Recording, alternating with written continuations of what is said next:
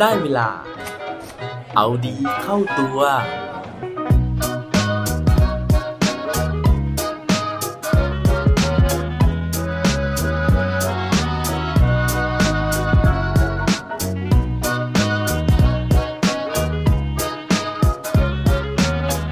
คุณพร้อมสำหรับคำถามในวันตรุษจีนหรือยังครับ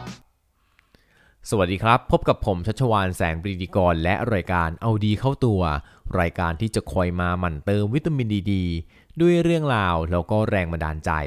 เพื่อเพิ่มพลังและภูมิต้านทานในการใช้ชีวิตให้กับพวกเราในทุกๆวัน ก่อนอื่นเลยนะฮะต้องขอกล่าวคำว่าซินเจียยู่อี่ซินนี้ฮวดไช้นะครับ เพราะว่าวันที่ episode นี้ออกอากาศนะฮะน่าจะตรงกับวันตรุษจีนพอดีซึ่งเวลาที่ถึงวันตรุษจีนนะครับ ตอนเด็กๆเนี่ย เรามักจะดีใจกันนะฮะ เพราะว่าคนที่มีเชื้อสายจีนเนี่ยก็มักจะได้รับอ่างเปานะครับ หรือว่าแตะเอียนะฮะในการที่จะเป็นเงินขวัญถุงนะครับ ให้เราเนี่ยไปเริ่มต้นสิ่งดีๆ ในแต่ละปี แต่ว่าได้อย่างก็ต้องเสียอย่างนะฮะ เพราะหลายครั้งเลยนะครับ เวลาที่เราไปพบญาติๆนะฮะเพื่อที่จะรับเจ้าซองแดงๆนี้นะฮะเราก็มักจะต้องเจอกับคำถามนะฮะที่ทิมแทงใจนะฮะแสลงใจหลายๆคำถามเลยนะครับ จากบรรดาญาติๆที่วันนั้นเนี่ยมารวมตัวกันนะฮะต้องเรียกว่าเป็นตัวจี๊ดเนี่ยมารวมตัวกันในวันเดียวเลยนะครับ เพราะฉะนั้นเนี่ยก็มักจะมีคำถามหลายคำถามที่เรารู้สึกว่า เออ ถามแบบนี้ก็ได้เลยนะฮะ โดยเฉพาะกับญาติที่เราไม่ได้รู้สึกว่าเราสนิทมากด้วยนะฮะ เวลาเจอคำถามแบบนี้นะฮะ ก็ต้องตั้งสติแล้วก็หาวิธีในการจัดการกันไป เพราะฉะนั้นวันนี้นะฮะผมจะมาชวนคุยถึงเรื่องราวของคำถามเหล่านี้นะครับ แล้วก็ 5 วิธีในการที่จะจัดการนะฮะ หรือว่ารับมือกับสถานการณ์ที่มันช่างน่าอึดอัดเหล่านี้ ถ้าเกิดว่าพร้อมแล้วไปฟังพร้อมกันได้เลยครับ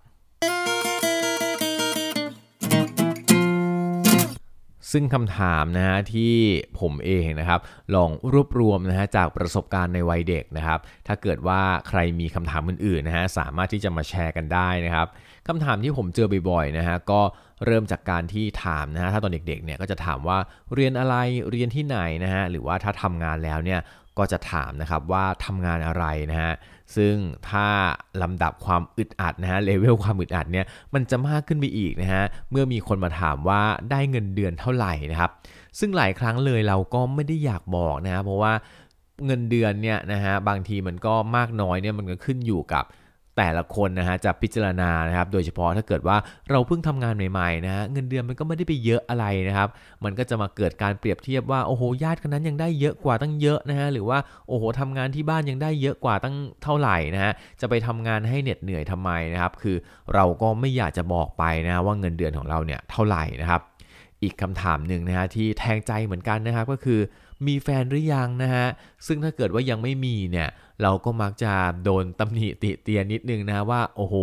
โตป่านนี้แล้วทำไมถึงยังไม่มีนะฮะหรือว่าถ้าเกิดว่าตอบว่ามีแล้วเนี่ยก็จะโดนคัดคันถามต่อนะฮะว่า แฟนทำงานอะไรนะฮะแฟนเงินเดือนเท่าไหร่นะครับแล้วก็หนักไปอีกนะฮะ ถ้าเกิดว่ามีแฟนสักพักหนึ่งแล้วนะฮะ ก็จะโดนถามต่อนะครับว่า แล้วเมื่อไหร่จะแต่งงานนะฮะ พอแต่งงานเสร็จนะครับ ก็จะโดนถามอีกว่าเมื่อไหร่จะมีลูกเมื่อไหร่จะมีหลานนะโอ้โห พอมีลูกมีหลานแล้วก็จะโดนถามต่ออีกนะฮะว่า เมื่อไหร่จะมีลูกคนที่สองเมื่อไหร่จะมีคนที่สามพอหลุดจากสถานภาพทางครอบครัวหรือว่าความสัมพันธ์นะฮะคำถามถัดมาที่ฮิตขึ้นนะฮะก็คือทำไมถึงอ้วนขึ้นทำไมถึงผอมลงนะฮะคำถามมันก็จะวนเวียนวนเวียนอยู่แบบนี้ในทุกๆปีเลยนะฮะ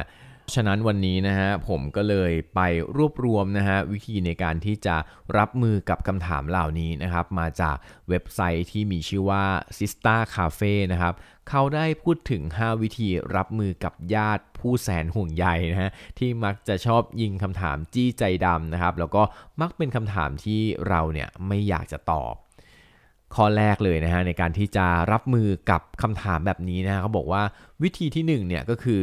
เราจะต้องไหวตัวให้ทันนะฮะแล้วก็รีบเปลี่ยนเรื่องนะครับเมื่อรู้แล้วนะฮะว่าเดี๋ยวคำถามที่ไม่อยากตอบเนี่ยกำลังจะมานะครับ ให้เราพยายามที่จะหาโอกาสนะฮะในการที่จะเปลี่ยนเรื่องหรือว่าตัดบทสนทนา หรือว่าชวนญาติๆเนี่ยไปทำกิจกรรมอย่างอื่นแทน เพื่อไม่ให้เสียมารยาทนะฮะถือเป็นการ บอกปฏิเสธนะฮะหรือว่าหลีกเลี่ยงแบบซอฟๆนะฮะอย่างเช่น สมมุติว่ามีญาติคนหนึ่งกำลังจะถามว่าเมื่อไหร่จะแต่งเออเราก็รีบทักไปก่อนเลยนะฮะคุณป้าไปทานขนมก่อนไหมคะอย่างนี้เป็นต้นนะฮะ ซึ่งถ้าโชคดีนะฮะ ก็อาจจะสามารถเบี่ยงเบนประเด็นนะครับ แล้วก็รอดไปได้ แต่ถ้าเกิดว่าไม่รอดนะฮะ เพราะว่าคุณป้าท่านนั้นนะครับ ไม่ตกหลุมพรางของเรานะฮะ ก็ต้องมาที่วิธีการที่2นะฮะ นั่นก็คือ ต้องเตรียมคำตอบที่สังคมยอมรับได้เอาไว้นะครับเขาบอกนะฮะว่าให้เราเตรียมคำตอบไว้เลยก็ดีนะฮะเพราะว่าโดยคำตอบที่เตรียมไว้นะฮะก็พยายามให้เป็นคำตอบกลางๆนะฮะที่สังคมยอมรับได้โดยทั่วไป ซึ่งวิธีนี้นะฮะก็จะดูเป็นวิธีการตอบกลางๆ ที่ทำให้บทสนทนาเนี่ยมันจบลงแบบไม่ให้เสียน้ำใจกันเช่นกันนะครับ อย่างเช่นคำถามเดิมนะฮะคุณป้านะก็มาถามเหมือนเดิมว่าเมื่อไหร่หนูจะแต่งงาน เราก็ตอบไปนะว่าอ๋อเร็วๆนี้ค่ะ เพิ่งคุยกับแฟนไปนะครับ ก็จะได้จบๆไปนะคือไม่ต้องไประบุดีเทลนะฮะหรือว่ารายละเอียดอะไรมากมายนะครับ คือตอบเพื่อให้เขาได้พึงพอใจนะว่าเขาได้คำตอบแล้ว ทีนี้มาถึงสเต็ปที่3นะฮะก็อันนี้นะครับถ้าเกิดว่าเราไม่สะดวกใจที่จะตอบจริงๆนะฮะแล้วก็โดนถามโดนจี้บ่อยมากๆเลยเนี่ยก็ให้ตอบไปตรงๆนะฮะเป็นวิธีการที่ 3 ที่เขาบอกว่า ถ้าไม่ไหวจริง ๆ ก็พูดออกไปตรงๆเลย เพราะว่าบางทีนะฮะญาติผู้ใหญ่เนี่ยก็ไม่ได้คิดนะฮะว่าคำถามธรรมดาธรรมดาแบบนั้นจะทำให้เราอึดอัดใจ ดังนั้นเราอาจจะลองพูดออกไปตรงๆเลยก็ได้นะครับ ว่าเราลำบากใจที่จะตอบก็เป็นอีกวิธีหนึ่งนะฮะที่ตรงไปตรงมาดี อย่างในเคสของผมเองนะฮะเคยมีหลายครั้งเลยนะฮะเวลาที่ไปรวมญาตินะครับ แล้วก็อาม่าเนี่ยก็จะชอบถามหลานๆนะฮะว่ามีแฟนหรือยังเมื่อไหร่จะแต่งงานนะฮะจนกระทั่งมีวันหนึ่งนะฮะมีอัศวินขี่ม้าขาวนะฮะก็คือเป็นไออีของผมเองนะฮะเขาก็บอกอาม่าเลยนะฮะว่าอาม่าควรจะเลิกถามคำถามนี้ได้แล้ว เพราะว่า หลานๆเนี่ยอึดอัดนะฮะแล้วก็เนี่ยจนทุกวันนี้ไม่มีใครจะมางานตรุษจีนหรือว่าเชงเมงแล้วนะครับเพราะว่าไม่อยากตอบคำถามอาม่านะครับ เพราะฉะนั้นนะฮะได้ผลนะครับหลังจากนั้นเนี่ยอาม่าไม่เคยถามเรื่องแฟนหรือว่าเรื่องแต่งงานอีกเลยนะฮะแม้ว่าในใจลึกๆแล้วเนี่ยจะแอบแบบกังวลอยู่ห่วงๆนะฮะอยากจะถามอยู่เหมือนกันนะครับ แต่ว่าอาม่าเนี่ยก็ไม่เคยถามคำถามนั้นอีกเลย ถือว่าเป็นการแก้ปัญหาที่ดีมากๆเลยนะครับ วิธีการที่4นะฮะที่เขาบอกว่าอะเอาไว้จัดการกับปัญหาที่น่าอึดอัดใจแบบนี้นะครับเขาก็บอกว่าถ้าเกิดว่าเราไม่ลำบากใจนักนะฮะก็ตอบไปตามความจริงได้นะครับ ในกรณีนี้นะฮะถ้าเกิดว่าคำถามที่ได้รับการถามมาเนี่ยไม่ได้ทำให้เราอึดอัดใจหรือว่าลำบากใจมากนะครับ แล้วก็ไม่ใช่คำถามที่จี้ใจ หรือว่าเป็นเรื่องที่เราไม่อยากตอบ แล้วก็หาทางเลี่ยงไม่ได้แล้วเนี่ยก็ตอบตามความเป็นจริงไปเลยนะครับ รับรองว่าจบแน่นอน อย่างเช่น มีแฟนหรือยังนะฮะก็ตอบไปเลยว่าอ๋อไม่มีนะครับ ทีนี้นะฮะก็หวังว่าเรื่องนี้จะโชคดีนะฮะทำให้เขาจบคำถามนะครับ แต่ว่าถ้าเกิดเขาถามต่อว่าทำไมล่ะยังไงนะฮะก็ลองกลับไปดูวิธีที่1-4นะฮะเพื่อที่จะมารับมือนะครับ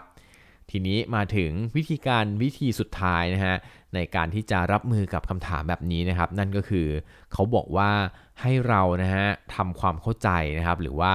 ปรับ mindset ของเราเองนะฮะว่าจริง ๆ แล้วเนี่ยคำถามเหล่านั้นนะฮะเขาเนี่ยไม่ได้ตั้งใจที่จะจี้จุดเรานะครับ แต่ว่าสิ่งที่เขาถามออกมานะฮะก็เป็นแค่คำถามที่ผู้ใหญ่มักให้ความสนใจลูกหลานของตัวเองมากกว่า หรือว่าเป็นอีกวิธีหนึ่งนะฮะในการที่เขาเนี่ยแสดงความห่วงใยเราก็เท่านั้นเองนะครับ เพราะฉะนั้นเนี่ยเราก็อาจจะรู้สึกหงุดหงิดน้อยลงนะฮะเราอาจจะรู้สึกอารมณ์เสียน้อยลงนะครับแล้วก็ก็ตอบเขาไปตามความเป็นจริงนะฮะอย่างเช่นเขาถามว่าทำงานอะไรมีแฟนไหมนะครับก็จากเดิมที่เราอาจจะคิดว่าโอ้โหถามเยอะจังทำไมมาอยากรู้เรื่องราวซอกแซกอะไรเราขนาดนี้นะฮะก็ให้คิดใหม่นะครับว่าโอ้เขาถามนะครับเพราะว่าเขาเนี่ยเป็นห่วงเรานะฮะแล้วก็อยากที่จะให้เราได้ดี นั่นก็เป็นวิธีการนะฮะทั้ง 5 วิธีนะครับที่ ผมเนี่ยไปอ่านเจอมานะฮะแล้วก็หวังว่าจะทำให้ทุกๆคนนะฮะที่ฟังอยู่ในวันนี้นะครับสามารถที่จะรอดพ้นจากสถานการณ์ที่น่าอึดอัดในวันตรุษจีนได้ ยังไงก็ซินเจียอยู่อีสินนี้หัวใช้กันอีกทีหนึ่ง สวัสดีครับ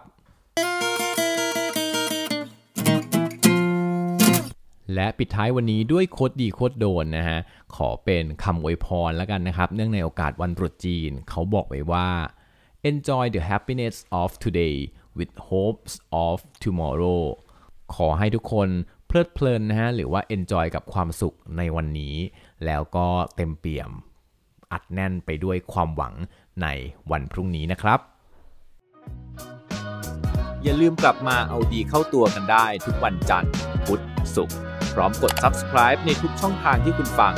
รวมถึงกดไลค์ กดแชร์ โดยแบ่งปันเรื่องราวดีๆ ให้กับเพื่อนๆของคุณผ่านทุกช่องทางโซเชียลมีเดีย สุดท้ายนี้ขอให้วันนี้เป็นวันดีๆ ของพวกเราทุกคน สวัสดีครับ